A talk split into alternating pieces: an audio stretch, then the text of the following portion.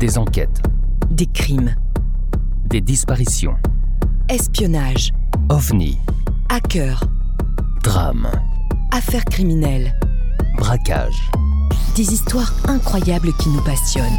qui dépassent notre imagination. Pour vous tenir en haleine et vous donner froid dans le dos, Nous allons découvrir ensemble les parties les plus sombres de l'être humain, les parties les plus cachées des êtres qui peuvent être nos voisins, nos amis. Des membres de notre famille. Ou des personnes que nous croisons tous les jours. Nous allons essayer de comprendre pourquoi tout a basculé dans leur vie, Et quand sont-ils devenus des meurtriers? Alors détendez-vous Posez votre casque sur vos oreilles ou montez le son de votre radio. et embarquez avec nous. Entrons dans la noirceur des âmes en perdition avec Sombre histoire. les histoires sombres. Le meurtre de la famille Watts a eu lieu le 13 août 2018 à Fredericks dans le Colorado, aux États-Unis.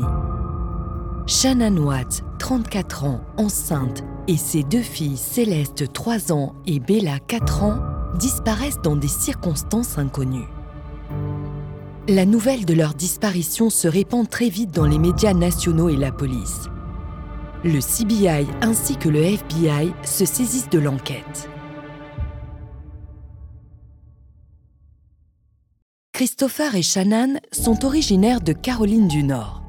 Ils se sont rencontrés en 2010 et se sont mariés le 3 novembre 2012.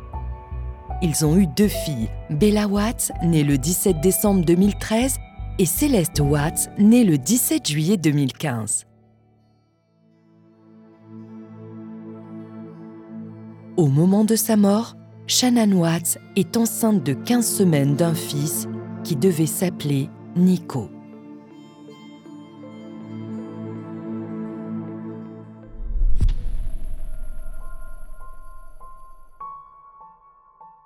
Après un voyage d'affaires en Arizona, Shannon rentre chez elle vers 1h48 du matin le 13 août 2018. Après avoir été ramenée à la maison par une amie et collègue, Nicole Atkinson.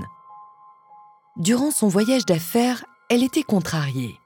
Elle pensait que son mari ne lui disait pas tout et il y avait quelques tensions dans le couple.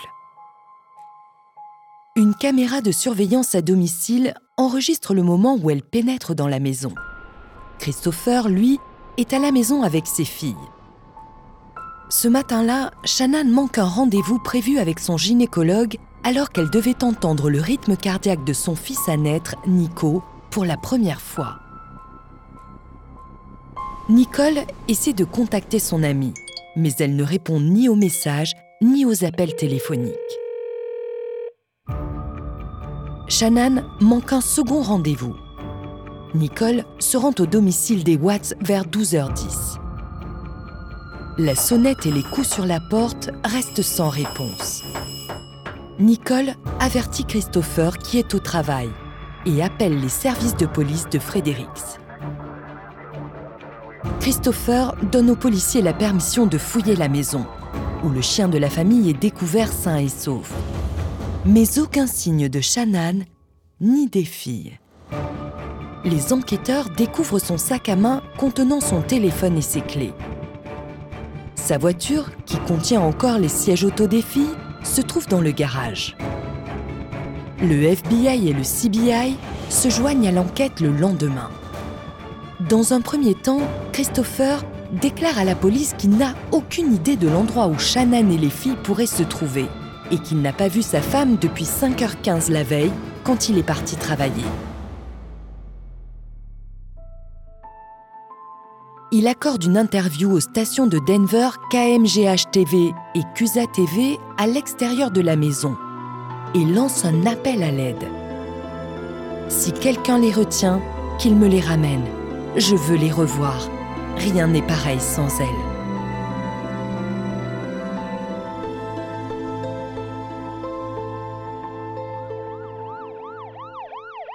Mais Christopher est arrêté le 15 août 2018 il échoue à un test de détecteur de mensonges et par la suite avoue le meurtre de Shannon.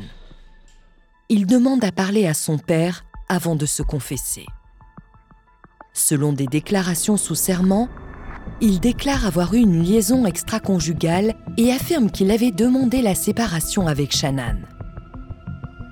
Au cours de l'enquête, il affirme que Shannon a étranglé ses propres filles en réaction à sa demande de séparation et qu'il l'avait ensuite étranglée dans un excès de rage et transporté les corps vers un site de stockage de pétrole isolé appartenant à son employeur. Après plusieurs interrogatoires, Christophe Watt, le mari de Shannon et le père des deux filles, admet avoir tué sa femme enceinte par strangulation. Il admet plus tard avoir tué ses filles Bella et Céleste en les étouffant avec une couverture. Les autorités retrouvent le corps de Shannon Watts, 34 ans, enceinte, sur le terrain de la compagnie pétrolière Anadarko le 16 août. Les corps des fillettes sont retrouvés cachés dans des réservoirs d'huile, tandis que Shannon est enterrée dans une tombe peu profonde à proximité. Le 21 août, Christopher est inculpé de cinq chefs d'accusation pour meurtre au premier degré. Il s'est vu refuser la remise en liberté sous caution lors de sa première comparution devant le tribunal.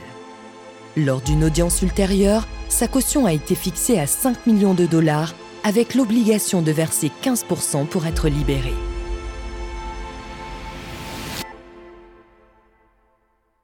Christopher plaide coupable des meurtres le 6 novembre 2018. La peine de mort n'est pas prononcée par le procureur du district à la demande de la famille de Shannon qui ne souhaite pas de mort supplémentaire. Le 19 novembre 2018, il est condamné à cinq peines d'emprisonnement à perpétuité, trois consécutives et deux simultanées, sans possibilité de libération conditionnelle. Il écope de 48 ans supplémentaires pour l'interruption illégale de la grossesse de Shannon et de 36 ans pour trois accusations de falsification d'un corps décédé. Après cela, il voit sa caution de 5 millions de dollars révoquée et il est immédiatement placé en détention provisoire. Le 3 décembre 2018, Christopher est transféré dans un endroit hors du Colorado en raison de problèmes de sécurité. Le 5 décembre 2018, il arrive à un établissement correctionnel de Dodge, une prison de sécurité maximale à Waupun dans le Wisconsin, pour continuer à purger ses peines à perpétuité. Le 30 septembre 2020, Netflix publie American Murder, The Family Next Door, un documentaire sur les meurtres. Le documentaire présente des images d'archives, notamment des films personnels, des publications sur les réseaux sociaux, des messages textes et des enregistrements des forces de l'ordre. Et l'on peut y découvrir la famille et la stupéfaction quant au dénouement de cette affaire.